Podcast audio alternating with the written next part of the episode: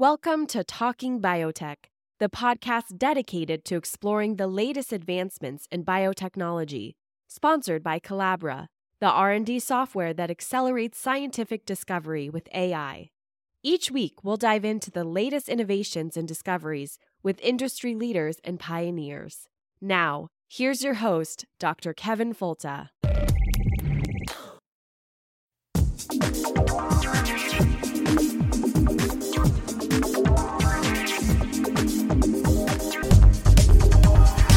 Welcome to the Talking Biotech Podcast. It's a weekly podcast about agriculture and medicine with an emphasis on biotechnology and the good things we can do for people and the planet. My name's Kevin Folt. I'm a professor, I'm a podcast host, I help a wife on a farm. Uh, but one of the things I'm most interested in is science communication and how we can better share the really cool stories that science gives us. And we say that this is all about agriculture and medicine but it's about conservation and it's about a lot of other issues than just agriculture and medicine. One of which is maybe environmental remediation and maybe coming up with new products through through novel biotechnological means. And this one is a great story. Today we're speaking with Dr. Joanna Sadler. She's a BBSRC Discovery Fellow and Group Leader at the University of Edinburgh in Edinburgh, Scotland. So welcome to the podcast, Dr. Sadler. Hello, hi, it's great to be here. it's really great that you're here. Um, I thought the story was fantastic, and I won't give away the punchline just yet. But could you start out by talking about really what is the solution to two problems? Um, first, let's talk about vanilla. and vanilla is a kind of a strange plant because it's important for flavorings and high in demand, but it has a very vulnerable supply chain. And so, can you tell us a little bit about vanilla? That's right. So, as, as you're probably aware, vanilla is the stuff that we like to bake with. We put it in our food, and it's used a lot in all sorts of um, foods and flavorings applications. Um, so naturally, in, in, the natural world, vanilla is actually produced by a, a, fam- a, plant from the um, orchid family. Um, and it's actually extracted, the molecule is extracted from these plants and, and sold across the world for these um, flavoring applications. The problem with it is that the demand for vanilla is now absolutely huge. In fact, it's about 20,000 tonnes every single year. And there's just no way that we can meet this vast demand with um, extracting the flavourings out of these plants. Um, and this is p- partly due to um, the price of this natural vanilla being extremely high because um, um, the, the, way in which it is um, extracted and the um, security of the harvest changes quite a lot. So the size of the harvest can change year on year, and this could well be impacted by global warming. Um, there's actually a lot of theft of the vanilla plants because they're so valuable, and also there's a problem with premature harvesting. So there's a very um, variable yield and a very variable um, amount of vanilla coming out, which can address this huge demand. Yeah, and on this podcast, we did an episode back in, I don't know, maybe episode 152 with Dr. Alan Chambers, who is one of my former PhD students who went on to big things. And he's actually working on trying to grow vanilla in Florida. And he mentioned that one of the other big problems is that most of it comes from Madagascar, which is subject to all kinds of weird political and uh, other supply chain disruptions internally. So, oh, and also the flower is really difficult, I guess, to pollinate, and and so there's all kinds of botanical and uh, political barriers to this really important compound. So, what are some of the ways that people have tried to mitigate the disruption in supply?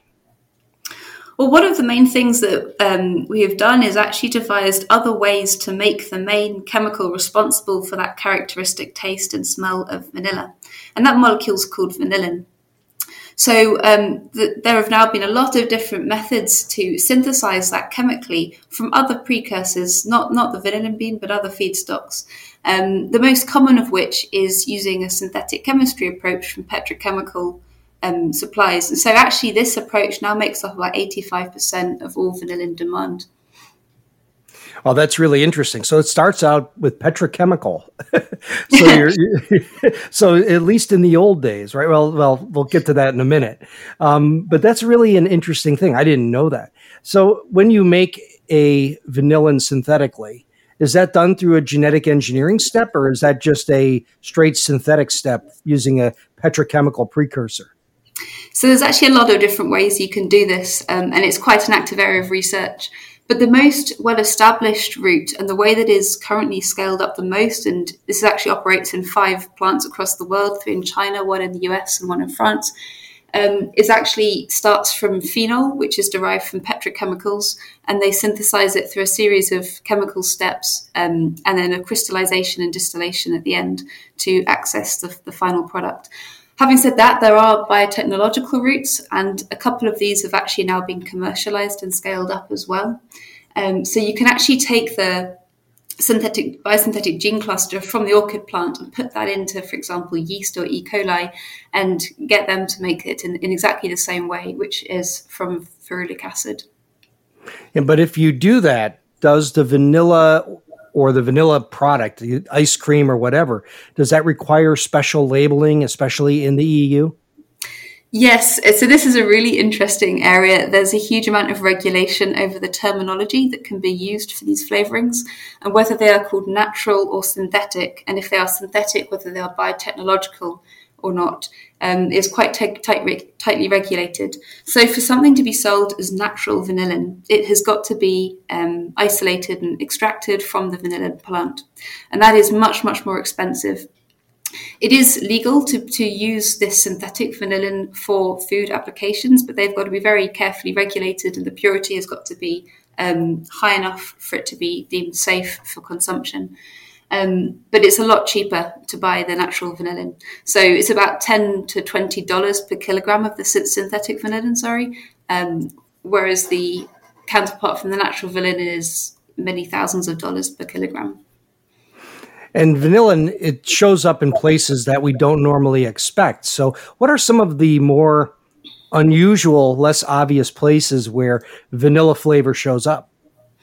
Yeah, so I guess its most common um, application, about sixty percent of all vanillins in foods. But yeah, it does it does come up in all sorts of other places as well. Interestingly, in cosmetics is a main one. Um, so it comes in a lot of perfumes because it smells quite sweet and so kind of creamy scent. So it's it's very commonly found in perfumes and, and all sorts of kind of you know personal care products.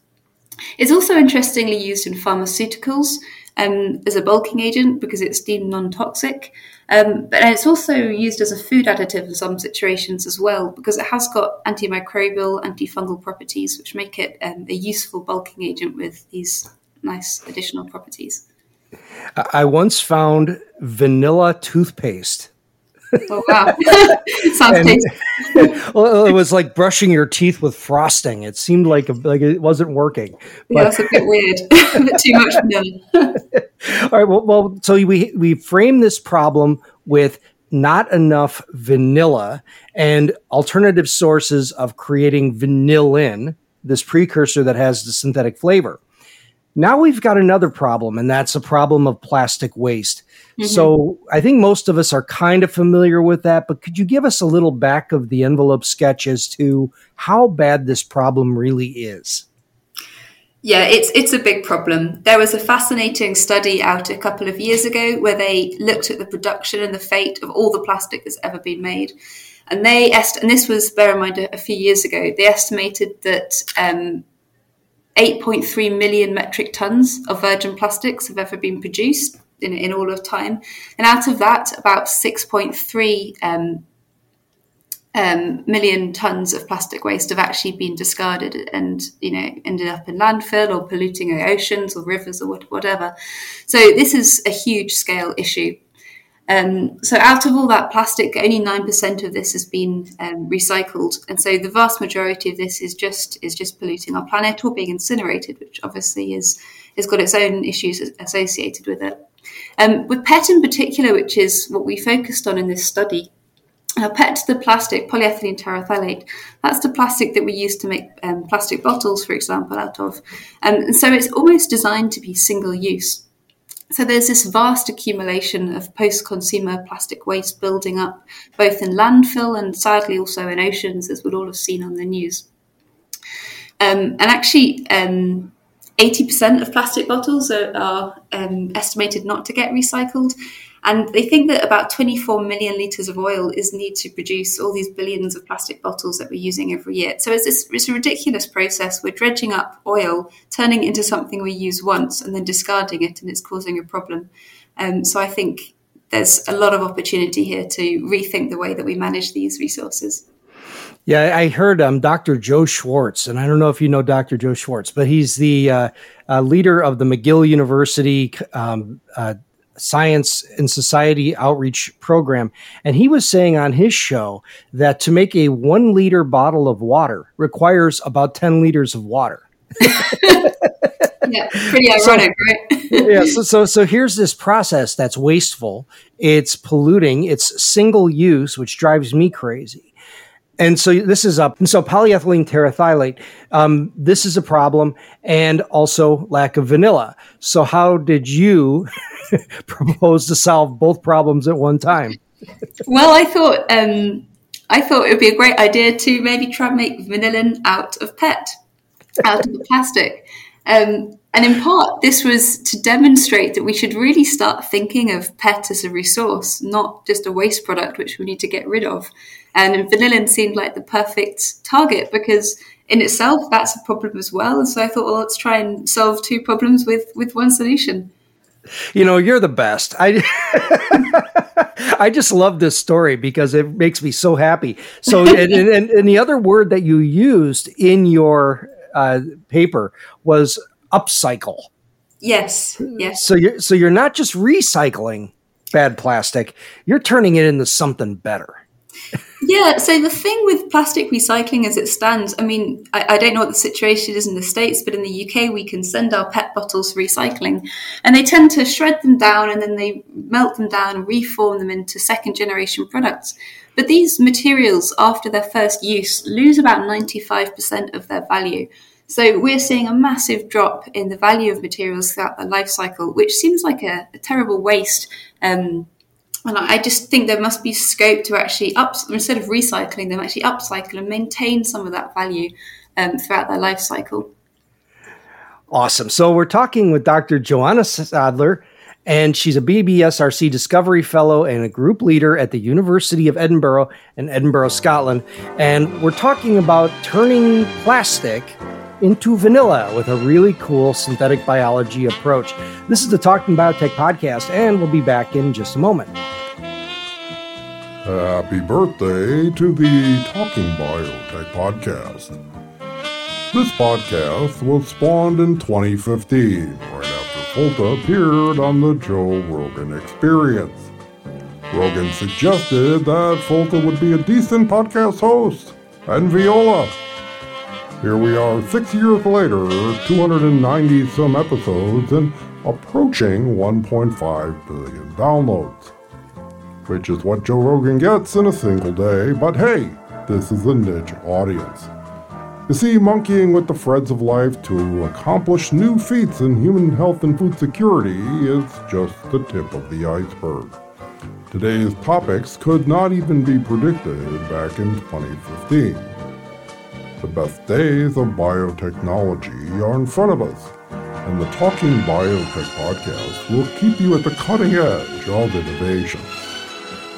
Now back before episode 200, Folta contemplated putting a lid on the theories. There was pressure from his employer to stop, and a weekly podcast is a significant commitment, so between internal and external forces, the podcast seemed to be coming to an end. Most podcasts with similar followings have major production teams, website gurus, and search engine optimization specialists but not the Talking Biotech podcast. We decided to continue to move on towards the future with no end in sight, but the science keeps getting better. Going forward, we'll continue this critical conversation between experts and listeners, people like you that are willing to learn more and share the beautiful stories of scientific innovation with others. We thank you for your loyalty and continued support. Now forward into year seven.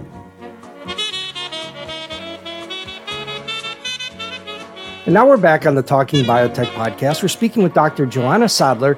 She's a BBSRC Discovery Fellow and Group Leader at University of Edinburgh. And this week had a really cool paper come out. And uh, where was the paper published? We published this in Green Chemistry from the um, Royal Society of Chemistry. Yeah, green chemistry. First time I ever read a paper in that journal, so it didn't uh, uh, it didn't come to me right away. But this is this is the kind of thing that makes me so excited because here I've been doing this biotechnology podcast for seven years, and or six years, and we're in our seventh year as of today oh yeah, hey, happy birthday to me. and uh, and what's really cool about this is that back when I started, we were talking about virus resistant papayas and tomatoes that tasted better, but the science has only gotten way cooler and and really is exciting. So let's um, continue from where we left off. You're making vanilla flavoring from PET bottles. So do you just take a plastic bottle and throw it into a digester and get vanilla out the other side? Or, you know, what is the step prior to introducing it to the system? Yeah, so it's it's not far off that. Um, I did actually take a plastic bottle off the streets in Edinburgh for these experiments. So you know you can genuinely lo- use uh, any old plastic bottle, but before you can't just put the bottle into the the system. First, you have to um, prepare it for the reaction um, and mainly just increasing its surface area so it'll just break down a little bit quicker. So well to do that to do that you just have to um, heat it up. So you can heat it up to about 290 degrees for half an hour after which it becomes really amorphous and you can actually just grind it up using a pestle and mortar um, to, to, a nice fine powder and then that's what we put into the reaction to um, convert it into vanillin. So the first step is you need to depolymerize it to release the building blocks and then we turn those building blocks into vanillin. Okay so when you depolymerize it what do you depolymerize it into so we depolymerize it into the two um, building block molecules. One is called terephthalate, or and the other one is called ethylene glycol. And to do that, we used an enzyme to make this a completely biological process. So this was an enzyme that was published um, a couple of years ago. Um, and it, it, it's a really efficient enzyme for um, degrading PET directly into these two building blocks. And then is the ethylene glycol is that used in an industrial practice as well, or is that used also just as some sort of metabolite by E. coli? It, it, can be used as a metabolite by E. coli. That's something that I'd like to do in future work is to engineer a strain which can actually use that as a carbon source whilst upcycling terephthalate. Um, we haven't got onto that yet, but that's that's a future direction for us. Um, so at the moment, we didn't use the ethylene glycol component to this, um, but okay. it, it is an important bulk chemical in its own right. Right, it's it's the basis of uh, you know many different reactions, but also mm-hmm. uh, you know a car radiator coolant in, in vehicles. Um, it's it's a you know very important industrial chemical. So the other component here is the terephthalate, and are you just giving this to E. coli and having them produce vanillin out the other side, or you know what are some of the catalytic steps that need to happen in between? Yeah, so if, E. coli doesn't naturally express the enzymes which would do this this chemistry, so we had to um, artificially introduce them into our E. coli, so they would take the terephthalic acid or terephthalate and um, convert them into the vanillin. So to do that, we um, introduced four novel enzymes into the system, um, which were all known already from other um, other pathways.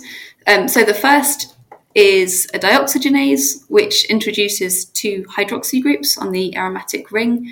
Um, and then there's a dehydrogenase step, and that gets you through to the key intermediate, which is um, a natural product called protocatecholate.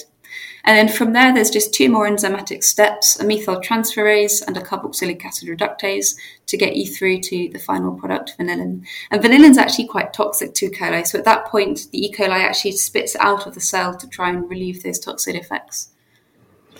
I see. So the I guess the other question is these aren't the enzymes from the vanilla bean, are they?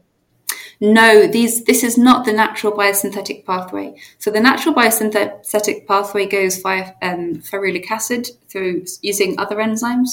These are enzymes which we took from other species, so actually from um, three different species, and put them all into one E. coli cell to make this happen.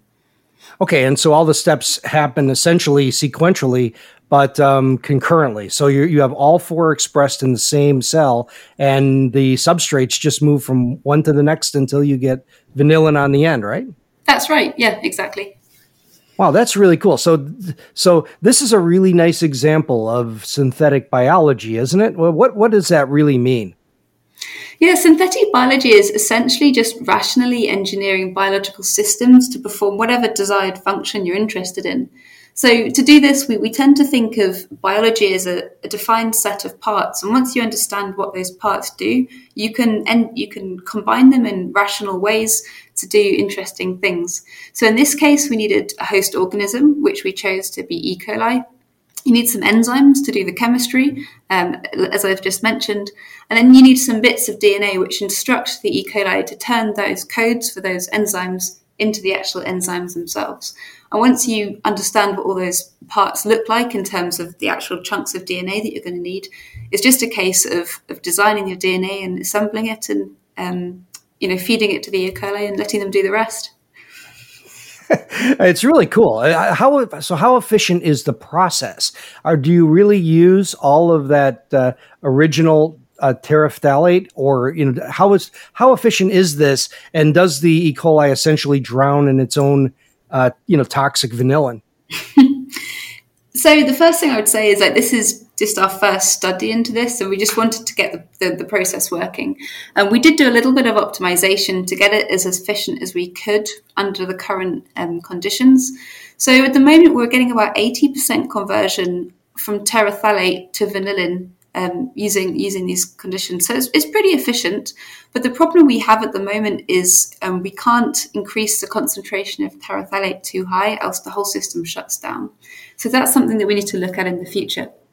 Um, in terms of the vanillin kind of killing off the whole process, that is actually a problem. And so one thing we did was we um, looked at ways to actually pull the vanillin out of the system as it was being made using a thing called in situ product removal. So you basically put in another um, type of solvent, so an organic solvent which is really hydrophobic, and it pulls out most hydrophobic molecules into that. And so it kind of sequesters all the vanillin in a different part of the reaction space to the E. coli. And it mitigates the toxicity through doing that.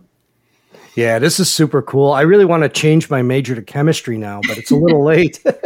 so, so what's next? I mean, if you can do polyethylene bottles into vanilla flavor, is there anything else that you can convert that plastic to that is a useful compound that we, you know, may use? Yeah, there's lots of things. Um, I've got lots of ideas for for new target molecules. Um, top secret at the moment, but uh, um, but yeah, I think I think this is really just the beginning. I think the key point about this paper is it demonstrates that there's just so much more we can do with plastic than then simply shred it up and turn it into I don't know clothing or whatever. And actually, maybe it's it's a it's a good way to make um, small molecules. So I'm particularly interested in focusing on molecules which would otherwise have been derived um, directly from petrochemical resources, which in itself is not a sustainable thing to do because these these feedstocks are running out. So we do need to find better ways to make them. And to me, making them from a pile of waste which we've already created, you know, I've just said that we've got 6.3 million tons of plastic waste. Um, if we can make them out of that waste, I think that's a much more efficient way to do chemistry than making them from things that are that are running out. So I yeah, see. Tons of scope here. so so you're so really this comes from you you know and, and the idea is really where your heart is at is really in that environmental remediation idea more than good tasting ice cream or is it both I think it's both. For me, it's all about sustainability and efficient processes which are having minimal impact on the environment as possible. Um, and so, you know, part of that is addressing supply issues, for example, with vanilla, Um, and the other part of that is using the resources that we've got as efficiently as possible. I don't deny that plastics are really, really useful materials, and I, I don't think that we should just get rid of them altogether. I think we should just rethink the way that we are managing their life cycle um, and almost design them with an end or, or an upcycling um, application in mind and just you know think about things efficiently and holistically so that's really what drives my my research that's really cool. But you know, the other thing about this is that it doesn't seem like the kind of uh, research or the career path that we would have really trained for 10 years ago. So, what's your background really like? Yeah, so my, my background's actually quite mixed. I did an undergraduate degree in chemistry, which you might be able to tell seeing as we published in a chemistry journal. Um, so I, have always thought about things from a fairly molecular level. Um, but I was actually lucky enough to go off and do a PhD in industry where I happened to be working in a biocatalysis group. And I just became fascinated by enzymes and biological systems and the complexity that they could achieve under such mild conditions. And I thought that from a sustainability standpoint, this is really exciting and to me just became the obvious direction to, to kind of pursue. Um, so after that, I went off and did a couple of postdocs in more biological things just to kind of basically learn learn as much biology as I possibly could. Um, and then this discovery fellowship was an opportunity to pull all of that together and draw these interests together, the chemistry and the biology and the sustainability into into a project and um, you know do, do, do something that I'm really passionate about. Um, so it's been a it's been an exciting journey because I'm constantly learning and sort of putting myself in things out of my comfort zone. but would that be your advice to uh, new scientists who are just getting into the field or just getting into, you know, there's, there's a lot of undergraduates in my classes and people who listen to this podcast, a lot of students who say, you know, well, you guys figured it out already. And so what's there for me to do? Is it really just about following your passion and trying to solve a big problem? I think you've got to follow something which you're interested in enough that is going to sustain you through you know what it's what is a sort of roller coaster i always think of a career it's, it's up and down there's highs and there's lows and the thing that's driving it is the science and your passion for the science so whatever it is that drives you as an individual whether it's sustainability whether it's health research whether it's drug discovery whatever it is it's just got to um, you know really motivate you enough to to get you through all these these challenges well, Dr. Joe Sadler, thank you so much for joining me on the podcast. And pre- please promise me one thing. When you get to the next big discovery or the next big way to solve a problem, can you let me know and be a guest again? I'll be right back. I hope so. Uh, so, thank you very much for joining me today. Thanks for having me. Oh, one other question. Where can people find you or follow you on social media? Yep, so I'm on Twitter at Joe Sadler 10 um, we also have a lab website at Sadler Lab, um, and I will be building a lab website in the coming months as well. Very good. Yeah, it's uh, so it's J O S A D L E R ten on Twitter. That's correct. Yeah. Okay. Yeah, I just followed you yesterday, so very good. All right. Well, thank you very much for joining me on the podcast. Brilliant. Thanks very much. And thank you for listening to the Talking Biotech podcast as we enter our seventh year as of this episode which is really cool. I didn't even realize that till today. Time flies when you're having fun. Uh, write reviews on iTunes or any place where you consume podcast media. Share it with a friend. Our numbers continue to grow. And uh, use recyclable bottles and eat lots of vanilla. Thank you very, very much for your time and thank you for listening as we go into year seven. And we'll talk to you again next week. The Talking Biotech podcast reflects the personal views of Dr. Kevin Folta and its guests. These are not the views of the University of Florida, its faculty, staff, or students. But after all, it is science, so they probably are, but it has to be clear that there is no university affiliation with this podcast, which is a damn shame, but I guess that's how it goes. So feel free to share this science communication effort, recommend guests, and support us with a few shekels over on Patreon. We invest all funds back into promotion of the podcast to widen the audience enhance production, and expand science communication efforts in many ways. Thank you for listening to the Talking Biotech podcast.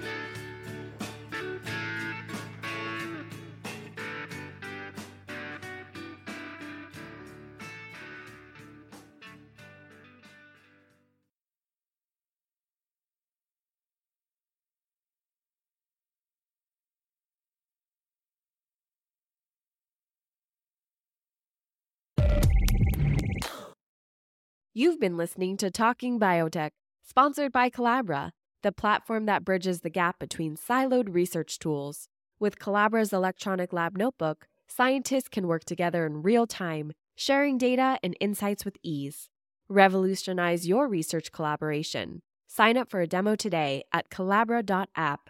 C O L A B R A dot A P P.